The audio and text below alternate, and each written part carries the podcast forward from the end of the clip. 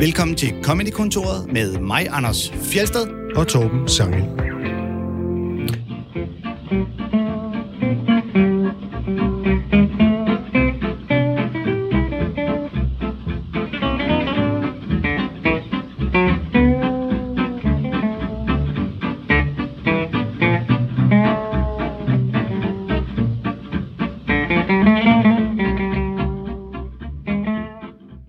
Voldtægt er ikke sjovt. Det er forfærdeligt, og alligevel så er voldtægt faktisk et tilbagevendende emne i stand-up. Hvordan kan voldtægtsjokes være en ting? Vi kigger nærmere på, hvad der sker med det emne, og vi diskuterer, hvordan stand-up i det hele taget takler det forfærdelige. Det gør vi i selskab med dagens gæst, Carsten Bang. Velkommen til. Anders, vil du introducere gæsten? Det kan jeg godt. Carsten Bang er jo en øh, god øh, kollega og ven af mig, og øh, en af de, jeg kan vel godt kalde dig, første generation stand-up-komikere her i Danmark. Kan man ikke det? Ja, det kan man vel godt. Ja, det var lige sådan en god håndfuld, der var de allerførste. Ja, ja. Øh, og, så, øh, og så er du vel stadigvæk også en af de eneste fra den generation, der stadig laver stand-up comedy. Ja, det gør jeg jo, faktisk. Mm? Ja. Så, øh, så vi er jo glade for at få dig i studiet i dag til at, øh, at høre lidt om... Fordi jeg kunne. Ja, fordi du kunne. hey, hvem kan? Hvem kan? Øh, nej, men også for, at vi kan høre lidt om, øh, om dine inspirationskilder, og hvad du ellers øh, synes er sjovt, og, øh, og den slags. Nu har vi jo haft nogle lidt yngre komikere inden de sidste par øh, mandage, så, øh, så nu bliver det spændende at høre fra et af de gamle der. De gamle støvede. Hvad, øh, hvad går du ellers og laver i øjeblikket? Jamen, øh, jeg laver jo stadigvæk det der stand-up comedians. Ja. Øhm, så, så optræder øh, stadigvæk, og elsker, elsker stadigvæk at lave øh, firmajobs rundt omkring. Mm. Øh, og har no, nogle julejobs også. Og, og så laver jeg jo radio Bada Bing på P4. Ah. Øh, også en radio med et firtal. Ja. Øhm, hver søndag. Radio 4, P4, ja. alt muligt med 4. Alt muligt med fire. og øh, med det første klip, som du har taget med, øh, som er øh, sådan dit, øh, dit øh, yndlingsklip, eller et af dine yndlingsklip i hvert fald, Vi kalder det det sjoveste nogensinde. Det sjoveste, det sjoveste nogensinde. Ja. det, det synes jeg er en fin titel. Der skal vi jo tilbage i historien fra tiden før stand-up, kan man sige. Det er det, der hedder en monolog, eller som hed en monolog i gamle dage. Det er Jørgen Ry fra Cirkusrevyen i 1971. Hvorfor skal vi det, Carsten? Jamen, det skal vi, fordi at da jeg voksede op og sad derhjemme øh, og hørte kassettebånd sammen med min far og min bror, der hørte vi øh, igen og igen Jørgen Ry, Enlig Far. Øh, den, øh, den, den, den plade, han lavede, der hed Enlig Far, hvor, Ja. øh, hvor der var forskellige sketches på, eller monologer. Øh, og, og jeg synes jo faktisk, altså nu, nu, nu har jeg, ikke, jeg har ikke hørt det i mange, mange år, men så fordi jeg skulle herind, så tænkte jeg, hvad skal jeg så tænke, jeg prøver lige at gå ind og høre sådan et Jørgen Ry-klip igen. Og jeg, jeg synes jo, jeg kan høre masser af, af stand-up i de der monologer, selvom det var jo monologer, mm. øh, som var skrevet af en anden, øh, som han så øh, fremførte. Men, øh, men det var noget af det første, jeg sådan rigtig grinede af. Øh, det, var, det var Jørgen Ry. Og jeg synes jo også, at Jørgen Ry er, er, er klart undervurderet i forhold til, at man jo nærmest ikke kan tænde for en kanal, uden at øh, Dirk Passer bliver rost igen og igen, og der er film med Dirk Passer igen og igen. Jørgen Ry komiske talent, synes jeg jo, var, var større, og hans øh, musikalitet i at bruge sproget var jo endnu større end øh, Dirk Passers. Og øh, vi kommer ind halvvejs i den monolog, der hedder Min kone vil skilles, hvor den her karakter, som han spiller, kan man måske sige, har fået etableret sig som, hvad man vel godt mildt sagt kan kalde for en, øh, en meget dårlig ægtemand. Og jeg vil gerne tilføje i den forbindelse, at det er ikke fordi jeg er på grisebassen. Nul grisebasse. Ikke efter jeg er blevet gift. Det var noget andet, før jeg blev gift. Der kunne jeg få fat i alle de larver, jeg ville. Men efter jeg er blevet gift, nul grisebasse. Jeg... Nå, ja. Ah ja. Ja, jo. Ja, jo, ja, der har lige været en gang. Men det er også den eneste. Det var på firma skovturen. Jeg havde drukket en flaske brændevin. Og jeg ved sgu ikke. Jeg var blevet svimmel.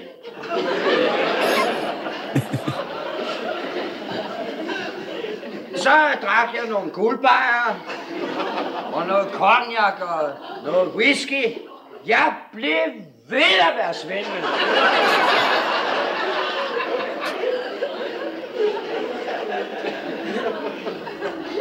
Og så var det hende, den lille dule op fra kantinen.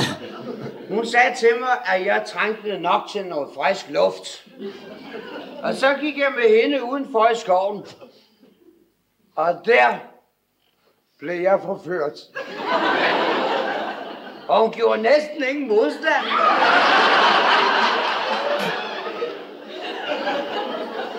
Men det er den eneste gang. For... Åh, ja. Jeg vil sige det på den måde. Så vidt jeg husker. Man holder jo ikke rede på sådan noget. Og nu vil hun altså skilles. Det er der jo ikke noget at gøre ved. Ja, nu vil hun skilles. Der, der er sket meget siden dengang, men det, men det er jo tydeligt, det er jo en form for jokes, som også kunne være i stand-up. Jeg, jeg tænker, den der, nu ved jeg ikke lige, hvad den varede, den her, ikke? men hvis man skulle lave den på, altså i dag vil man kunne lave stort set nøjagtigt det samme i en stand-up joke, joke og hvor den så bare vil vare 20 sekunder. Ja, der er Hvor to du minutter vil, her. Ja, her var en 20 minutter, der vil du kunne, øh, så vil du ret hurtigt øh, lave det. Men selve, selve opbygningen og tingene der, der, der, jeg kan jo næsten høre nogle jokes, jeg har hørt de sidste øh, de 20 år, Ja. ja. som, som ligger der. Men han spiller vel også på pausen. Altså de der altså folk, de griner jo også af hans, han agter jo, det kan vi ikke se, men altså, han er, også, han er jo egentlig en skuespiller et eller andet sted, ikke? Ja, det er jo hele karakteren, ikke? Men øh, det sjove er, at han, han spiller jo den der, hvad skal man sige, elskelige øh, mand, stereotyp af en mand, som også er en kæmpe idiot ja. Ja. på en gang, ikke? Ja, ja. Altså, jeg ved ikke, hvor elskelig han er her. Han virker jo decideret som en psykopat. hvis Jo, men, men, men han er samtidig det, man griner af ham, fordi han, han er jo sådan lidt hyggelig, den der, hans, i hele hans uvidenhed af folk. Der er vel helt sikkert tid en masse, i hvert fald dengang, og tænkt sådan lidt, ja, men det er det også. Det kender vi, ja, ja, ja, ja. Ja, Jeg kan ikke holde styr på alle de der. Altså, jeg tænker, at, at det, det, er ligesom, det er den der, nu hvis jeg skal bruge et fint ord, inkongruens, altså sådan øh, u, u, øh, hvad hedder det, forskel mellem hans selvopfattelse, og så at vi andre kan se, Ja. ja. hvor stort et røvhul han er, ikke? Ja. For han er det virkelig et røvhul. Ja, Altså, det, det, der har været før, der har han ligesom, øh, ligesom bare, han har fået et barn, og han har overhovedet ikke engang givet nærmest at besøge hende på hospitalet, og i det, han gjorde det, der tog han alle sine svigerbrødre med og sådan noget, ikke? ja. Så Ja, ja, han, er, han er jo virkelig et røvhul, med Ja. stort er. Øh, så jeg ved ikke, om jeg decideret elsker ham, men jeg synes, det, det, det sjove er den der forvrængede selvopfattelse, han ligesom har som dybt alkoholiseret tydeligvis. Hvad det er jo, Ja, ja. Ja. Altså, det, det synes jeg jo bliver på en eller anden måde elskelig. Altså, øh, at, at jeg godt altså, kunne, holde, kunne holde af ham. Men jeg tror også igen, det er også en anden tid. Ikke? Altså, dengang, da jeg hørte det øh, som barn, ikke? det var en anden tid, der var et, et, et andet øh, stereotyp øh, på mennesker. Vi så på mm. det på en anden måde. Ikke? Altså, som du også sagde, øh, Torben, inden vi gik ind, han laver jo faktisk en voldtægtsjoke. Ja. Altså, ja, og det gør han faktisk, og, og det, det det, det tænk- foregriber jo vores tema. Ja, og det tænkte man jo ikke dengang. Hvad tænkte man uh, dengang? Jamen, det ved jeg simpelthen ikke, men jeg... Men, jeg men, man tænker sikkert, de, de spræller sgu altid lidt. men tror, det, det, det er sådan, man, når jeg hører det der, Ja, ja, og jamen, hører det- folk grine det er af det. Ja. så får man sådan et indtryk af, at, at det er Ja. dengang, tænker man sådan lidt, ja, Ja. ja. det er også Ja, ja. Jeg tænker, at man, man griner af, af overraskelsen, altså sådan Ja. ja. chok-overraskelsen, eller sådan. Ej, det det, det er jo, men det er jo en bait and switch joke. Altså, Ja. ja. Det er jo sådan en, hvor man tænker, okay, hun forførte mig, Ja. så, så tænker man, hun var med på den, og så bliver det lige pludselig en, en overgrebssituation, ikke? Men man, man, man hører den ikke som en, en overgrebs... Altså det der med, at hun gjorde slet ikke modstand. Det er bare sådan lidt haha, hygge mm. og sådan noget. Men i bund og grund er det jo en voldtægtsjoke. Ja, hvis man lavede den i dag, så ville man ikke, så ville folk ikke grine af den på Nej, samme måde, tror nej. jeg. Den ville ikke kunne gå i dag, nej. Nej, Det det tror jeg ikke ikke. mange steder. Det er skægt, fordi når man... Jeg kan huske, især da jeg var en øh, nyere, yngre ko- komiker, når jeg fortalte ældre øh, mænd, at jeg lavede stand-up comedy, så var de jo altid sådan lidt, åh, ja ja, det er jo det, Jørgen Røg og Dirk Passer altid har gjort. Øh, og det er sådan, vi hører det nu, fordi jeg kan jo godt forstå, hvorfor man siger det. Ja, hvorfor man... Ja. Der er jo også, altså der er jo nogle helt konkrete overlap, fordi øh, mange af de her monologer har direkte stjålet fra amerikansk stand-up. Mm. Preben Kås, som jo, jeg ved ikke, hvem der, ved vi, hvem der har skrevet den her? Ved du Nej, det, jeg Carsten? ved det ikke. Jeg prøvede Nej, at kigge. Jeg, jeg har også prøvet, at, det står ikke på det der internet. Men øh, øh, Øh, Prem Kås, som jo skrev en del af, af Dirk Passers øh, monologer, og, og, helt sikkert også en del af de her Jørgen Ry-monologer, han tog til, til New York, og så købte han en masse stand-up-plader. Det var jo simpelthen LP-plader, man købte der i 60'erne og 70'erne. Og så brugte han dem, så pu- puttede han dem ind i sådan nogle mere monologagtige sammenhæng med en helt anden levering og et andet udgangspunkt. Som for eksempel Dirk Passers Hoppegyngen der, som er så super kendt, og som alle tænker, åh, det er Dirk Passer og sådan noget. Ja, ja, det er faktisk Bill Cosby Mm. i øvrigt. Okay, det ap- vidste jeg Apropos voldtægt, og, altså, han er jo fuldstændig, øh, han er jo fuldstændig altså, øh, vandæret i dag med Ja. ja. god grund, ikke? fordi han jo hele sit liv har drug-rapet adskillige kvinder og sådan noget. Øh, men men øh, bortset fra det, så, så var det ligesom, øh, altså, øh, stor dele af Hobbygøng er direkte taget fra Bill Cosbys album Why Is There Air fra 1962. Okay. Eller 63, ja. Det kan jeg ikke lige huske. Nå, øhm, men jeg tænker, at en, en del af forskellen er vel også, altså det, det er levering, men det er vel også det, at han er en karakter her, ikke? Altså i udgangspunktet, så stand-up-komikere, de, de spiller sig selv. Ja.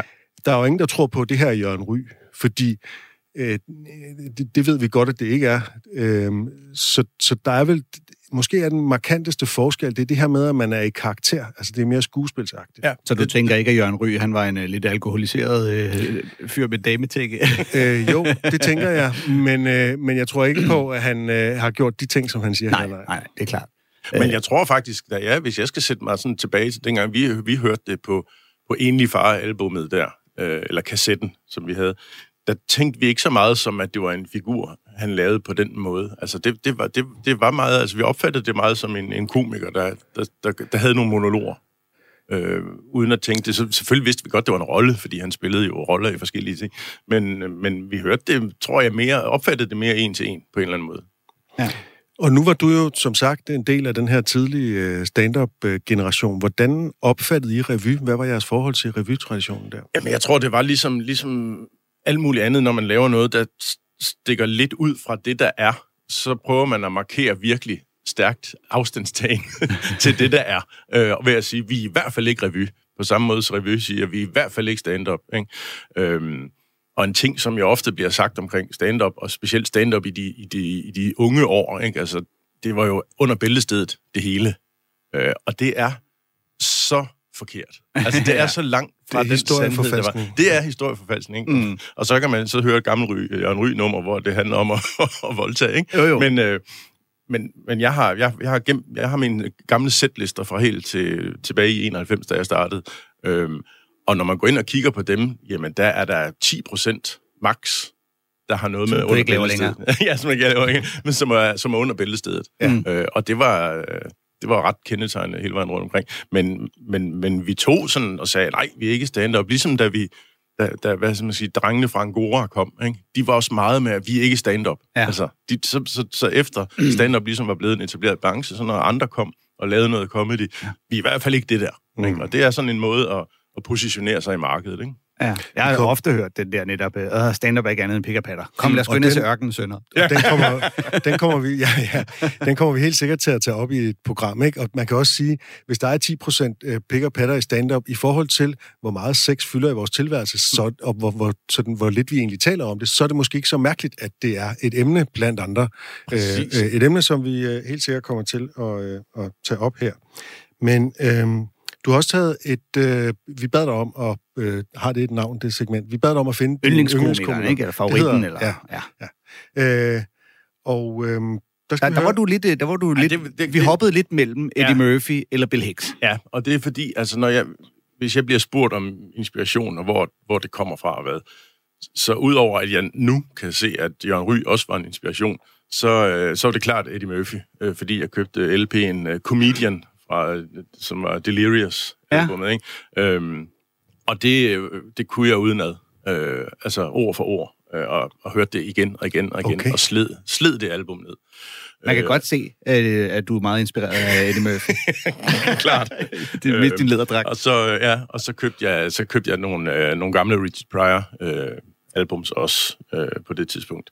Øh, og, så, og, og, og så, så Eddie Murphy er klart ham, der fik mig til at opdage stand-up øh, og til at, at dykke ned og synes, at det var helt fantastisk. Og, og grunden til, at jeg fik lyst til at prøve det også, det var, det var fordi, at jeg havde, havde, havde hørt ham. Og så efter jeg begyndte, så, øh, så stødte jeg så på Bill Hicks, øh, som har det, det andet ben i, at øh, Eddie Murphy er meget den der rene stand-up, Mr. Fuck You Man, øh, og så Bill Hicks, som så står på en scene og taler om noget, der er alvorligt og betyder noget. Ja, han var jo ligesom den store politiske komiker i 90'erne, i, i begyndelsen af 90'erne i amerikansk stand-up, var han ikke? Jo, jo han, var, han var jo, som, som, som jeg ved det, uden at have den kæmpe store øh, stand-up-historie, øh, præsent, så, så, så var han ham, som ligesom brød den is og sagde, at man kan, man kan simpelthen tale om alt, og man kan tale om politiske emner og voldtægt, man kan tale om øh, religion, man kan tale mm. om øh, stoffer på en helt anden måde, end de havde gjort op til da. Indtil da, der havde det været meget den der med, Øh, ja, ja, det, det er sjovt, når man skal bage en kage. Øh, så kommer man til at putte for meget mel i. ikke? altså, som vi laver masser af jokes af. Ikke? Men han begyndte så at lave jokes, som var, var meget mere øh, politiske, og hvor han ikke jagtede grinet. Og han var meget en, øh, en komikernes komiker. Altså, Ja, ja, man det var sikker på, at de fleste komikere synes, Bill Hicks var den fede, og måske sikkert også lidt fordi, at alle ikke kendte ham. Og fordi, at, og det vil man sikkert også kunne høre, når vi spiller biden, han virker jo ikke som en, for hvem det vigtigste er at få grinet. Det vigtigste for ham var at få sagt de her ting, der lå ham på sinden. Måske kunne man kalde ham en budskabskomiker. Ja, Det, det kunne man godt. Øh, han har i hvert fald noget på hjerte, og her der skal vi øh, høre ham tale om, at øh, man altid hører om de dårlige ting ved stoffer, men øh, hvad med de gode ting? One more thing about drugs, and I'm going to quit the drug topic, and we're that much closer to the dick jokes. Okay. Um, and you don't hear this enough either, and I got to say it. Drugs have done good things for us. Yeah. And if you don't believe they have, I want you to do me a favor. Go home tonight, take all your albums, your tapes, and your CDs, and burn them. Because you know what? The musicians who made that great music that has enhanced your lives throughout the years. Real fucking high on drugs. Yeah. Man, the Beatles were so high, they let Ringo sing a couple of tunes. Tell me they weren't partying. We all live in a yellow submarine, a yellow submarine. A yeah, we all live in a yellow. You know how fucking high they were when they wrote that? They had to pull Ringo off the ceiling with a rake to sing that fucking song. John, get Ringo. He's in the corner. Pull him down. Wow, look at him scoot. Grab him, John. He's got a song he wants to sing us. Something about living in a yellow tambourine or something. Ringo, Yoko's gone. Come down, we can party again. Ja, et anderledes take på øh, Beatles. Ja. Ja, ja og, det, og det her, det er, jo, ikke- det er jo ikke engang, altså, hvad skal man sige, det, det, det bedste klip, hvor man kan ligesom øh, vise, hvordan han var, var politisk, øh, og politisk in, ukorrekt. Øh, det her, det var også, det var, det var også bare sjovt. Øh, mm. øh, jeg, jeg faldt over et, et andet klip, jeg, ved ikke, jeg tror også, jeg sendte til dem, hvor jeg var snakke om det der med at, at, at, med at danse og sådan noget. Øh, så, Ja. som også bare helt almindelige jokes, ikke? Men så har han bare de der ind, ind, ind imellem, hvor han bare...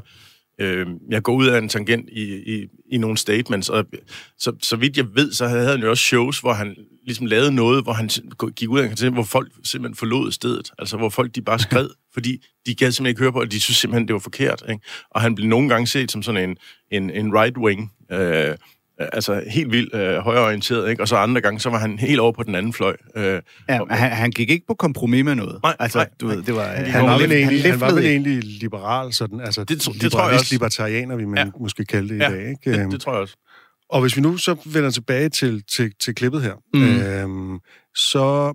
Altså, jeg tænker jo, at jeg synes, det er sjovt. Jeg synes også, at det, det overhovedet ikke holder vand som, som, som statement. altså, dels så er Yellow Submarine den, den dårligste reklame for Beatles nogensinde. For det er simpelthen, efter min mening, et af de allerdårligste Beatles. Men et godt eksempel Men på, at et de godt må... eksempel på, at de har været på drugs. Ja, de må have været på et Ja, ja, men, men sagen er jo, at det, som han prøver at argumentere for, det er, at, at det er godt, og at musikken ligesom er opstået af, at de har været på drugs. Og hvis man sådan skal være øh, super kedelig, så må man jo sige, at grund til, at der er så meget drugs i showbusiness, det er måske, at det er en ret hård branche, og det er en måde at undgå, eller at kapere det stress, der er forbundet Ja, ja, ja. ja. med at skulle optræde enormt meget på. Og han var jo selv, altså, øh, i perioder drak alt, alt for meget, og også været på, var på stoffer, ikke? Altså, ja. var så ikke øh, til sidst. Han døde i 93, tror jeg det var, af kræft. Ja.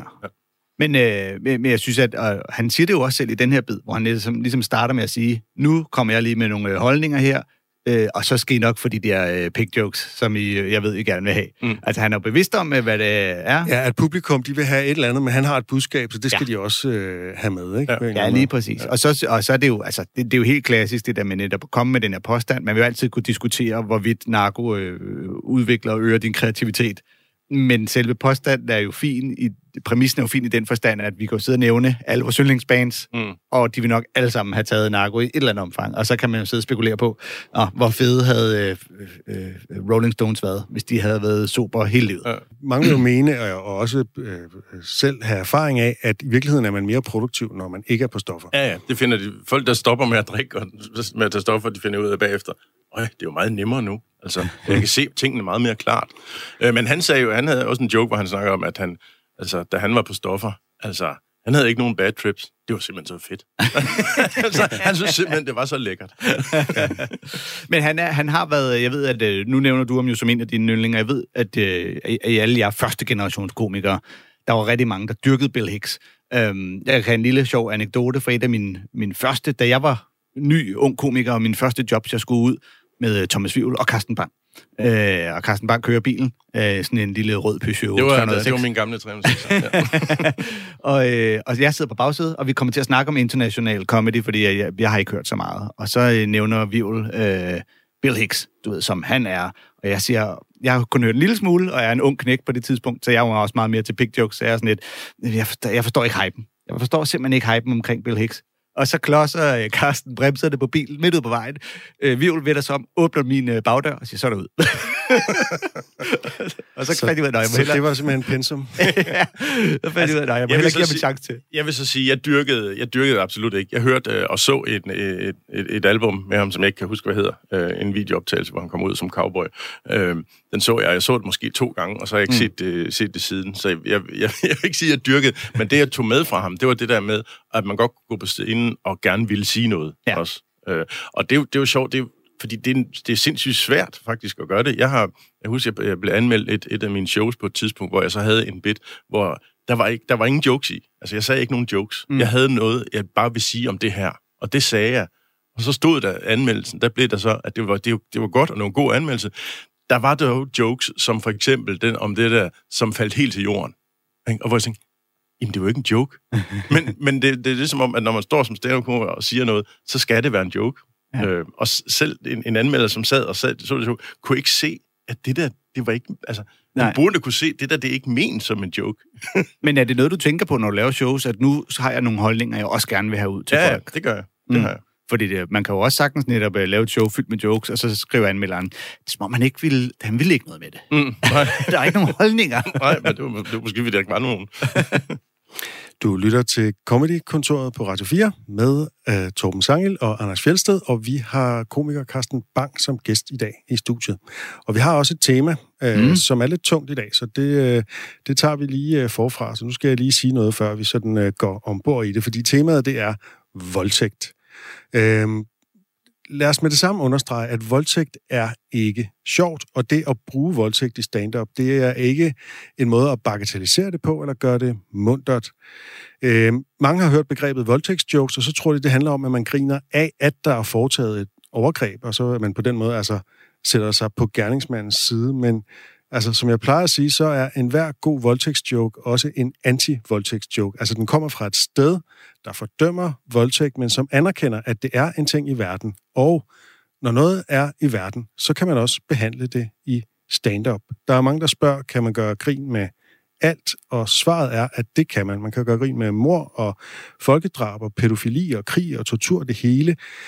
Det afgørende er, hvordan man gør det. Man kan bare tænke på altså, en kendt Monty Python-sketch, som mange vil kende, der hedder The Spanish Inquisition. Det er jo øh, et af de værste torturregimer nogensinde, det på en måde handler om. Men det er jo ikke, det er jo ikke, øh, det er jo ikke en, en, en smertefuldt at, øh, at se det, øh, og det er jo heller ikke sådan så, at nu tænker man, at den spanske inkvisition, den var, den var sjov, og det var bare, øh, altså, man kan godt lave sjov med noget, uden at, at bagatellisere det. Så lad os kigge på, hvad stand-up for eksempel siger om voldtægt. Det er ikke nødvendigvis lovklaskende morsomt, fordi øh, stand-up kan også fremkalde forskellige former for latter. Og øh, da, det her handler måske om den her lidt forfærdede latter, der kan opstå, når man taler om noget, der er tabuiseret. Vil I give mig ret i det, jeg har sagt her? Helt klart. Ja, ja, langt hen ad vejen. Og jeg, jeg måske så lige tilføje, at du jo godt kunne finde nogen, der vil kunne grine øh, højlydt af nogle virkelig upassende øh, voldtægtsjokes. Helt klart. Og det, øh, det kan være, at vi kommer tilbage til det der med, hvorfor man griner af upassende ting. Øh, fordi det er der også nogle psykologiske teorier omkring. Men jeg tror, vi skal... Øh... Jamen, det, det var, det var faktisk ja. et eksempel tidligere i programmet her, hvor Fjeldsted siger om det der med Jørgen Ry, hvor du siger med, at de, gør, de sprællede lidt. Ja. Der grinte jeg ret højt af det. Ja, det gjorde du, Ja, Carsten. det gør jeg nemlig. Og det var fordi, at jeg synes, det var, det, det, var, det var min reaktion. Det var det der upassende. Det var grin af noget, som jeg egentlig synes var upassende mm. i, i sammenhængene. At, at ikke, jeg føler, du gik over stregen, Fjeldsted. Men alligevel, altså, det, det, det var min, øh, det var, det var sådan den der øh, afleden af det pinagtige i det Ja. øjeblik, som gjorde, at mit grin blev faktisk endnu større. Ja, og, og humor og jokes er jo bygget op på overraskelse. I sin helt grundessens, så er det jo Mm. oftest overraskelsen, og, øh, og hvis du skal chokere eller overraske nogen, så er du ved at træde over deres grænse, eller Ja. sige noget, der er så Ja. upassende, at man spontant kommer til at grine. Ja, og det gjorde du ved, ved, ved den, du sagde der. Og det kan man jo oftest gøre ved at bringe voldtægt på banen, fordi det er noget af det mest skrækkelige, der overhovedet findes. Så lad os tage den. Det er den her, altså bare ganske kort, Mads, altså, det bliver kaldt for forløsningsteorien, altså som handler om, det er en psykoanalytisk humorteori, at vi kan håndtere det, der er skræmmende, eller farligt, eller forfærdeligt, eller tabubelagt gennem humor, hvor det så er sådan en, en ventil, der gør det anspændte mindre anspændt. Altså hvis der er en elefant i rummet, så kan man benævne den, og så tager det noget af energien ud af det. Der er, vi kender galgenhumor, som er i mange brancher, soldater, læger osv., der har med forfærdelige ting at gøre, har tit galgenhumor for at kunne takle det, som de er i. Øhm, og man, altså, det er jo ikke sådan, at det så, øhm, at det så ødelægger alvoren, eller det ødelægger det forfærdelige. Det er stadig forfærdeligt. Ligesom politisk satire, man kan godt gøre grin med øh, korruption og, og, og forfærdelige ting, der sker ude i samfundet, øh, og grine af det, og så stadig synes, at det er lige så forfærdeligt. Man kan måske endda blive endnu mere indigneret, end man var før. Mm. Øhm, ja, okay. Nu har jeg virkelig, øh, nu har jeg virkelig været langhåret. Men øh, så bliver det jo bare ekstra optur, at vi nu skal høre noget øh, Sarah Silverman. Lige præcis. Øh, det er en bid, der handler om, kan man sige, om voldtægtsjokes. Det er sådan en slags meta-voldtægtsjoke-bid. Hun, uh, Sarah Silverman, hun er en af de, efter min mening, bedste nutidige amerikanske øh, komikere. Hun har selv lavet mange voldtægtsjokes gennem tiderne, samtidig med, at hun er helt klart er, er feminist. Øhm, og den her, vi skal høre nu, den øh, handler først og fremmest om offeret for voldtægt. Mm, I need more rape jokes. I do. I, rape jokes are a hidden gem in comedy. Let me explain. Rape, obviously, the most heinous crime imaginable. Rape jokes are great. no, because they make a comic seem so edgy and so dangerous. And the truth is, it's like the safest area to talk about in comedy. Because who's going to complain about a rape joke? I mean, I would say rape victims, but they're traditionally not complainers. I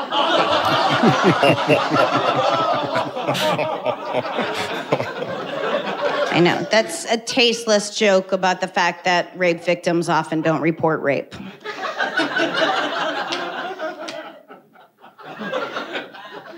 I mean, the worst thing that could happen really is someone comes up to you after a show and is like, look, I'm a victim of rape. And I just want to say, I thought that joke was insensitive and inappropriate and totally my fault. And I am so sorry. yeah, right? Let's take back the night back. Oh, God. I hope I don't have to say that, you know, no woman is asking to be raped. Um, I actually do think there are some women who are asking to be motorboated.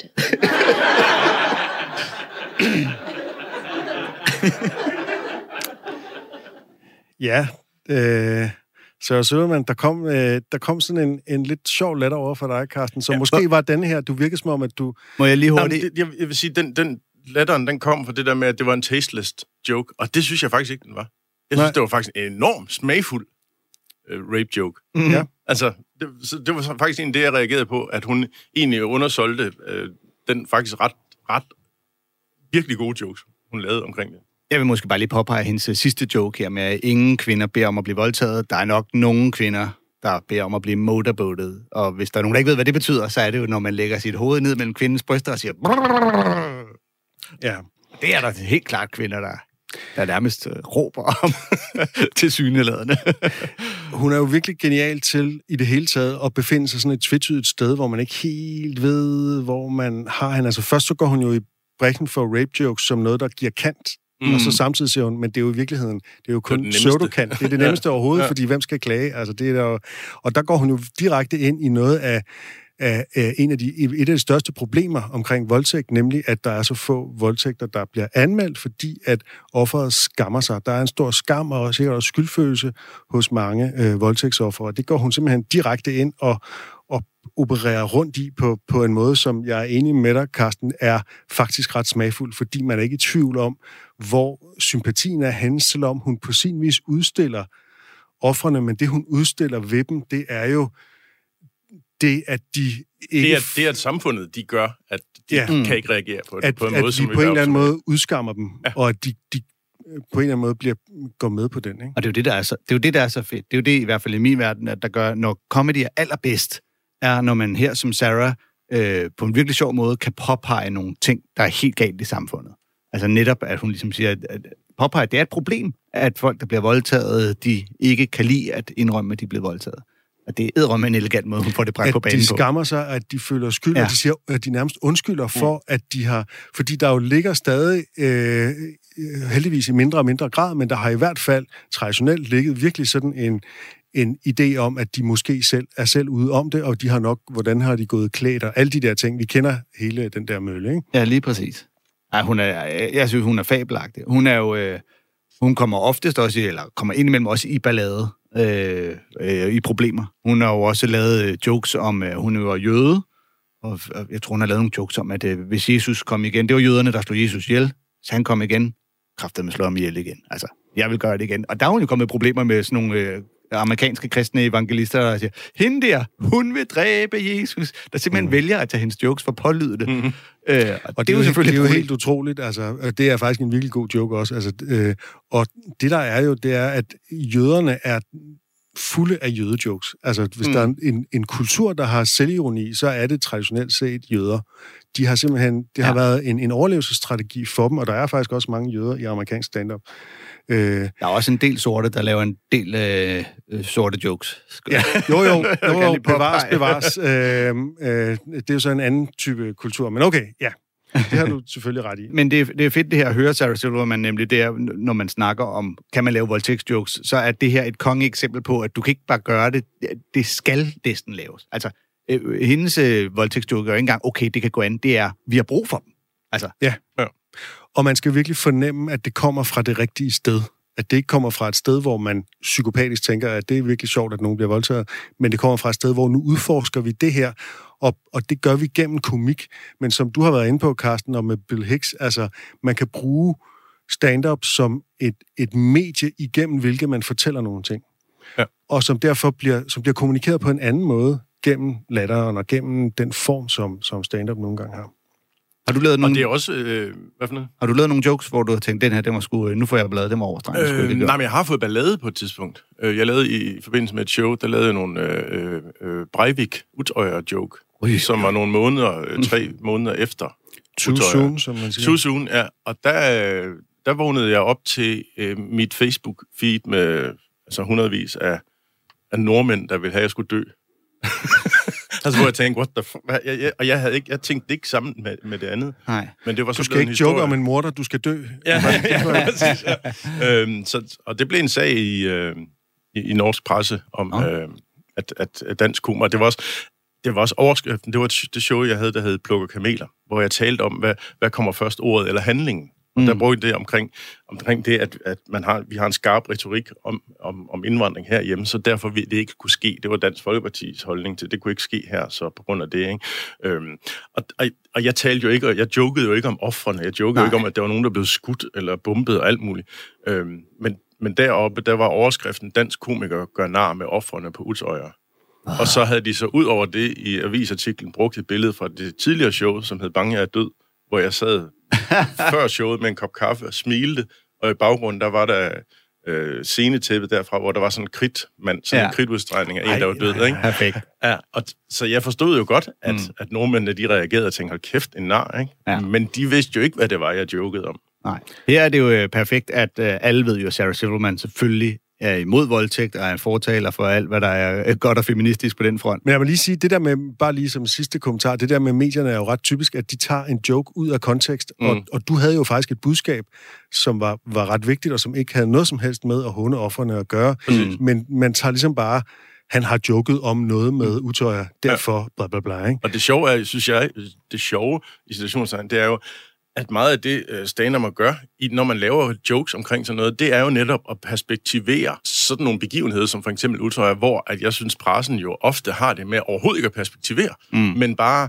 øh, sensationalisere, det tror jeg ikke, der er noget, der hedder, men gør, bruger det til en sensation og, og, og behandler det som en sensation, ja. men ikke får det perspektiveret. Øh, det samme gælder kunstskandaler, kan jeg røbe. Det er præcis samme logik. det lyder som et helt andet radioprogram.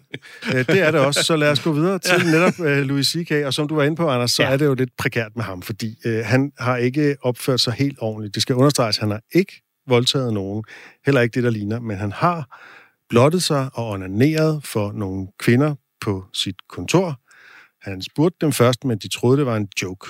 Øh, og det er, selvfølgelig, det, det er selvfølgelig dybt upassende og ubehageligt for, for dem, det gik ud over. Men før at hele den sag kom op, der havde han fået etableret sig som en good guy, altså nærmest som en, en mandlig feminist, ja. der dog samtidig virkelig indrømmer og spiller på, at han er et meget fejlbarligt menneske, kan man sige. Ikke? Og den voldtægtsbit, vi skal høre her, det er øh, i hvert fald i, min, øh, i, min, øh, i mit hoved, der er det mest af alt en udstilling af, hvordan voldtægtsmandens logik er dybt psykopatisk i virkeligheden. Øhm, men først så skal vi lige omkring en tidsmaskine, fordi han begynder med spørgsmålet, øh, hvad vil du gøre, hvis du fik en tidsmaskine? He's one of those guys who just makes you hate him because, uh, you know, when you have a friend that you hate, you can't break up with your friends, you know? He always starts conversations that I don't want to have. You know, he's like, "Hey, what would you do if you had a time machine?" I'm like, "Fuck you." I don't. You know what? I wouldn't use it. I just let it sit in my house. I'd put a drink on it, and yeah, I got a time machine. I never even wanted it. I don't know. Not interested. I'd use it to go back ha- uh, 30 minutes ago and punch you in the fucking face before you ask me that. That's all. One use. So he goes, Well, here's what I would do. Because, of course, that's the whole fucking point of asking me is to stare at me while I say mine and then say his. so he said if he had a time machine, he would kill Hitler. Like he would go back and kill Hitler. I love that he thinks he can just kill Hitler just because he just goes back there and walk up and kill the dude. And I was thinking that's a noble purpose for a time machine. I would do that, but I would have gone back then, but I, I wouldn't have killed Hitler. I would have raped him. That's what I thought. because I think that would have been enough. I think that would have stopped him from doing all that shit. If he had been raped by me, he never would have pulled any of that stuff, man. Should we invade Poland? No, I'll just uh, take a shower. I don't feel good. You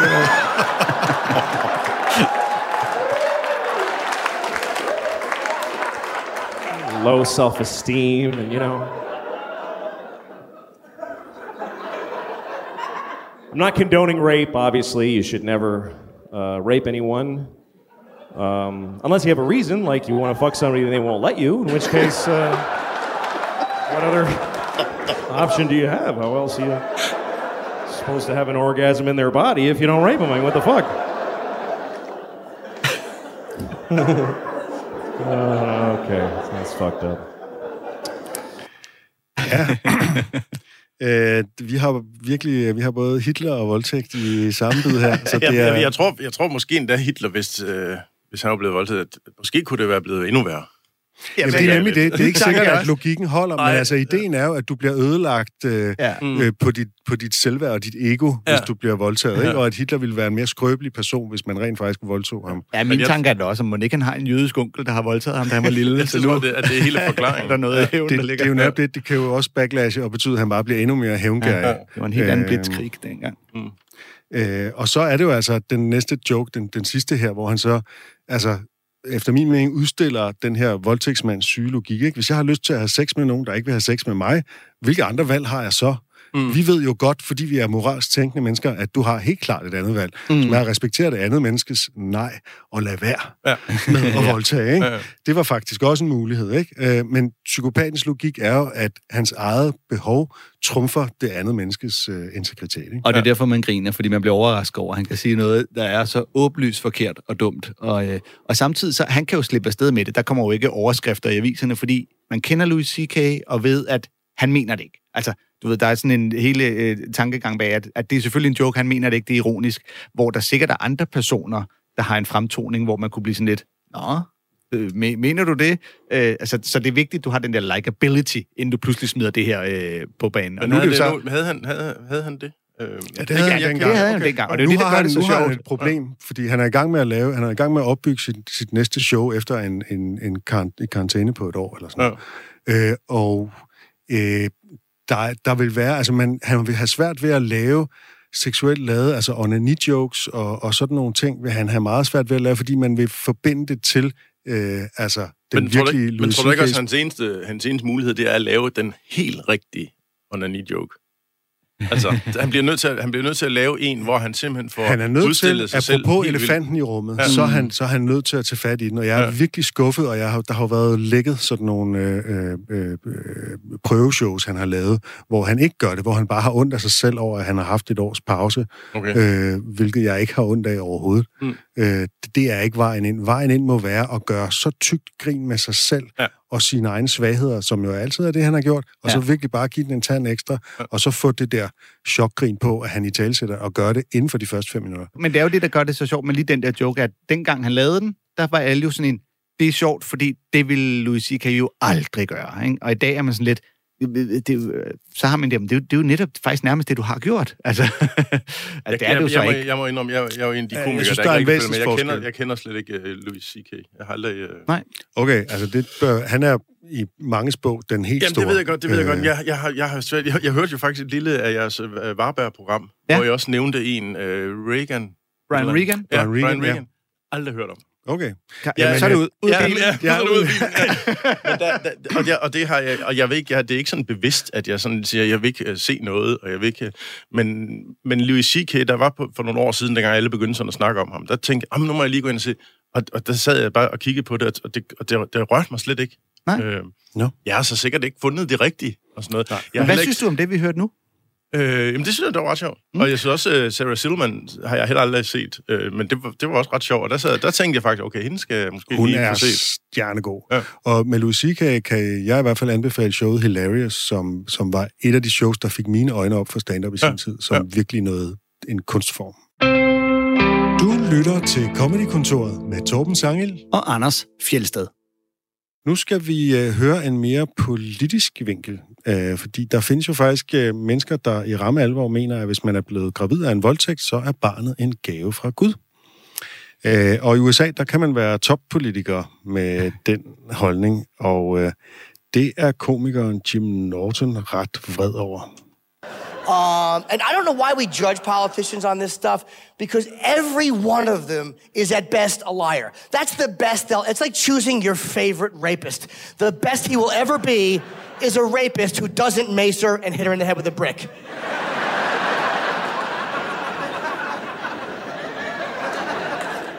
The only politician I really, really hate, and I don't even want to hate him because it's too predictable a position for a comedian to take to hate the arch conservative.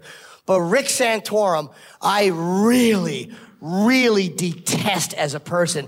Uh, and here's why I hate him. I'll explain why. Not just because he's conservative. I hate anyone who wants to legislate against gay marriage. It just annoys me because he wants to go after gay marriage, heavy metal, and it's like, come on, gay marriage and heavy metal, that covers the ears, the mouth, and the asshole. Any other holes you want to regulate, you fuck? and I also hate him, but I don't hate him because he's pro life. I happen to be pro choice because I'm still having sex and I can't keep an erection with a condom, so abortions are good. really, not only are abortions good, but I stock up on morning after pills just to mm. slip in your beverage. Go ahead, knock yourself out. Why is it fizzing? Yeah, it's just a little concoction called the tuition saver. Go ahead, enjoy.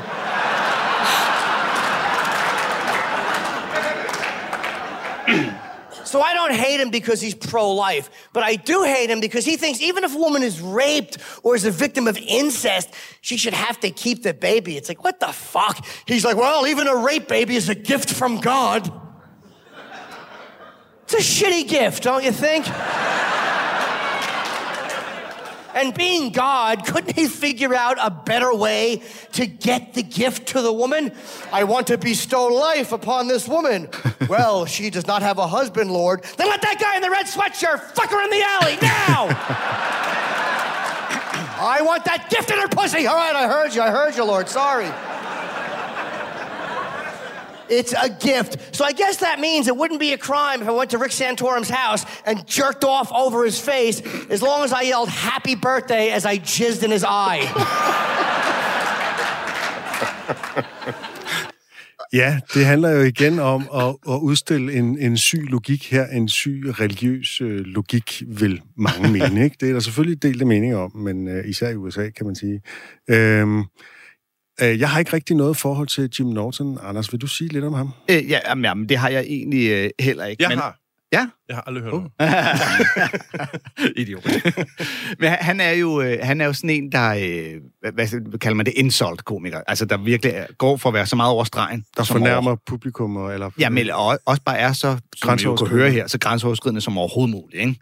Øhm, men som mange af de, især USA-amerikanske komikere, øh, der ligesom påberåber sig retten til at kunne sige alting, øh, og øh, hvis du er fornærmet, så er det dig, der er et snifnuk, og det må du bare kunne finde dig i, fordi øh, ytringsfrihed, så har han jo så stadigvæk mange af de, øh, citationsregn, rigtige holdninger øh, til tingene. Som i det her tilfælde, hvor han på en måde ligesom siger, øh, alt det der med, selvfølgelig skal bøsser have lov at blive gift, og hvad er det der for noget med voldtægt, samtidig med, at han siger, øh, hurra for abort, fordi at, øh, jeg er gravid, kvinder gravid hele tiden, fordi jeg gider bruge kondom. Øh, og i øvrigt slutter den af på at snakke om at, at komme ud over en politiker, hvilket jo også er sådan helt, wow, så sagde han det. Øh, så der ligger han jo et stykke fra både Bill Hicks og øh, Louis C.K., der jo også kan komme en masse rigtige holdninger. Ham her, han gør det bare på en lidt mere frastødende måde, vil jeg måske sige. Men øh, hvad, hvad, hvad, synes du, hvad synes du om- det her, Carsten? Jamen, jeg synes det var, altså, jeg, jeg, jeg sad og tænkte på det der med, at, at det er voldtægtsjokes, ikke? Som, som jeg sagde. Og det her, det er jo heller ikke, det er jo heller ikke voldtægtsjokes. Altså, han bruger voldtægt til at, til at udstille de her øh, politikere og den her, øh, de, de øh, kristne, som synes, at det er en gave for Gud mm. og så videre, ikke? Så, han, så han, han bruger det jo til at, hvad skal man sige, udstille nogle andre netop omkring øh, voldtægt. Og, der, der, og derfor, jo, det er en voldtægtsjoke, fordi du snakker om det, mm. men du bruger det til ligesom at pinpointe idiotien i noget andet, ikke? Præcis. Ja, præcis. Det er jo, og, altså, jeg synes, det sjoveste, det er i virkeligheden den der tanke om, at Gud øh, gerne vil give en kvinde en gave, så Ja. derfor så lader han en eller anden Ja. mand voldtage hende ind i Ja. ja. gyde. Altså, det er jo, det, det- det er, det, er jo, det er jo forfærdeligt, men det er jo, det er jo, jeg griner af det, fordi at det simpelthen, det udstiller en, en religiøs logik, som er øh, i mine øjne fuldstændig vanvittig. Ja, det er ligesom, øh, jeg, jeg kan huske, der, der var et eller andet øh, højhus i Chile, der styrtede sammen, og der var en overlevende. Så sagde, øh, øh, Gud reddede mig. Og det er, lidt det, det er lidt det samme, som han har sagt, jamen Gud slog de der 144 andre ihjel. Ja. Fordi de havde ikke fortjent det. Ja, præcis. Altså, det er sådan, den- hvor logikken den er helt... Også ideen, altså, det, der er jo en stor egocentrisme i, i mange religiøse forestillinger. Ideen om, at hvis man, og nu kommer jeg helt sikkert til at støde nogle lyttere, men, men øh, så må de skrive ind. Stød away. Ja, altså, når jeg med ideen om, at hvis man øh, øh, laver en, en øh, hvis man beder en bøn om, at øh, et eller andet skal gå godt næste dag, jobsamtale eller et eller andet, så, så, tager man, så siger man ligesom, altså Gud, han, øh, han, han går mere op i, hvordan min jobsamtale i morgen går, end han går op i krigen i Syrien, som han ikke ja. overhovedet øh, øh, fikser, ikke? Ja. Øh, altså hele den der idé om, at man er centrum i Guds øjne, Jamen, det er jo en anden Gud dernede, Torben, skal du tænke på. Det er jo, det er jo, det er jo ham den anden, der Så har... nu peger altså, du på jo- endnu et problem, jeg synes, der er ved, øh, ved mange religioner. Men jeg synes jo, det er fedt med den her Jim Norton-joke, at han jo netop tager et politisk argument, som Rick Santorum jo bruger, øh, omkring, at du skal ikke kunne få abort øh, selv, hvis du er et voldtægtsoffer, fordi så er det bare en gave. Altså, han tager det argument, og så siger han, hvis det er en gave for Gud, så er det med med en lortegave, og er det så Mm. overhovedet en Gud, vi har lyst til at lytte til? Og det er jo sådan, at jeg synes jo, det er fuldstændig skakmat. Der, der er jo ikke noget comeback for det argument, for han har jo øh, ret fuldstændig fra ende til anden. Øh, Man har sådan lyst til at høre, hvad så Rick? Ja. Hvad, hvad nu? Hvad siger du til den? Øh, fordi at, at ja, jeg, jeg kan simpelthen ikke se, hvordan man skal kunne forsvare den anden holdning efter sådan en joke, som han laver der. Han vil bare sige, det er overstregen. Ja, det er overstregen. På dansk har vi jo udtrykket en hadegave, og det er jo i virkeligheden det, man får af Gud, når man bliver voldtaget og bliver gravid, hvis det altså ud fra den logik. Og, og, og i øvrigt, det, du ikke får lov at bytte. Det synes jeg. Ja. Men, og, um, jeg ved ikke, om man helt øh, fangede det. I starten laver han jo, vi kommer lidt ind midt i den, men en joke om, at politikere generelt, han hader, øh, eller kan ikke lide politikere, siger, de er alle sammen fulde af løgn, og han ligesom laver sammenligning med at sige, det er som at vælge, at vælge din favoritpolitiker, er som at vælge din yndlingsvoldtægtsmand. Øh, fordi de er jo alle sammen. Siger, det er ligesom at sige, jeg kan bedst lide ham der, fordi han voldtager mig bare, han slår mig ikke også i hovedet med en sten og Mm. giver mig stød samtidig. Det synes jeg sgu Og også det er jo sådan en, det er jo en meget kynisk idé om, at politik, det kan nærmest være lige meget, eller sådan Ja, der er ikke nogen, der ved det godt. Øh, og, og altså, man kan jo godt... Øh, der er sådan tit ret del, ikke? fordi man skal have lov til i satirisk øje med at bare svine politikerne til alt det, man vil. Ikke? Men problemet er, at hele den demokratiske proces går i stå, hvis man bare siger, at politikerne de er bare fulde af løgn, Ja, ja, ja, ja, ikke at stemme ja. på nogen, og Præcis. øh, så, så, så, bliver man, altså, så, så bliver man antidemokrat i sidste ende. Ikke? Øh, men amerikansk politik, der er med nogle interesser, og jeg tror, desværre, det er sådan, at man stort set ikke kan komme til tops i politik, og slet ikke i amerikansk politik, uden at lyve en lille smule. Mm. Der er så nogen, der virker mere troværdige end andre, og det er jo så det, man ligesom går efter, og Ja. det er jo det, han prøver på at sige på sin meget, meget grove måde. Ja. Ikke? Ja. Og der er, det, jo, der er det så heldigt, at det al- altid er den der mest troværdige, der ender med at blive præsident. Uh, satire, Det Lansen. var edgy. Uh, Men det skal ikke, vi havde jo lige snakket om, øh, hvordan Louis C.K. kunne slippe afsted med at lave en... Øh, selvfølgelig voldtager man hende. Hvis hun ikke har lyst, så er man jo nødt til det, er det eneste, der er at gøre. Og man føler, at det kan han slippe afsted med, fordi alle, der har set Louis C.K. ved, han er sådan et hyggeligt bamsefar rar, og øh, har- jo alt det. Jeg tror, at hvis Jim Norton lavede den samme joke, altså, han har bare en udstråling, og det er jo bare min forestilling, men hvor folk vil være sådan lidt, du ligner lidt en, der måske mener det.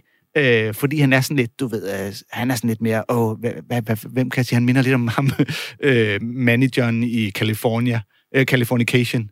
Sådan lidt lav og skaldet og sådan lidt og sved, og hvis han stod der og sagde, ja, så, så tror jeg sgu, der var nogen, der ville blive meget det- mere anstødt af det. Ja, men, og så er det også noget med, med det er der også med, med, med kontekst, og hvor meget du kender, ikke? Fordi igen, som jeg siger, jeg kender ikke rigtig Louis C.K. Jeg Nej. havde slet ikke det billede, som du siger, øh, om at han var sådan, han, han er sådan en rar, hyggelig bamsefar. Det troede jeg heller ikke, før den der episode kom frem med hans øh, Nej. onani-ting. Mm. Mm. Der, der, det, jeg havde set af ham, der, der virker han som sådan meget øh, Han har buske altid- med mand. Meget Han har- mand-mand-agtig. okay, han har altid været meget, han har altid haft sådan ting, der er på kanten, og der er grove, men han har også virkelig mange bits om at være far, og hans døtre og sådan Okay. noget. Og leverer Øhm. det tit med et smil, du ved. Han har lidt det der, Ja. han har sådan et charme, synes jeg i hvert fald. Okay. Sådan lidt. Ja, men han er, Han er måske bare ikke min type. Det kan godt være, det er det. Han er vildt god til at levere. Ja. Altså, det, øh, det, det vil jeg sige. Men øh, nu spiller vi jo tre eksempler. Man kunne sagtens finde øh, flere eksempler på, øh, på øh, voldtægtsjokes, men jeg synes egentlig, de her tre er gode eksempler på, at selvfølgelig at handler, kan man lave jokes om voldtægt. Det handler om, hvordan du vælger at angribe øh, emnet. Øh, og så selvfølgelig, at jokesene jo som oftest tager udgangspunkt i, at vi synes, det er nederen. altså, det er jo klart. Jeg har ikke lige kunne finde en voldtægtsjoke, der ligesom var hooray, voldtægt. Øh, fordi det, det tror jeg heller ikke, vil man som sådan ville kunne slippe afsted med, øh, uden at der var en eller anden form for ironi bag i hvert fald. Nej.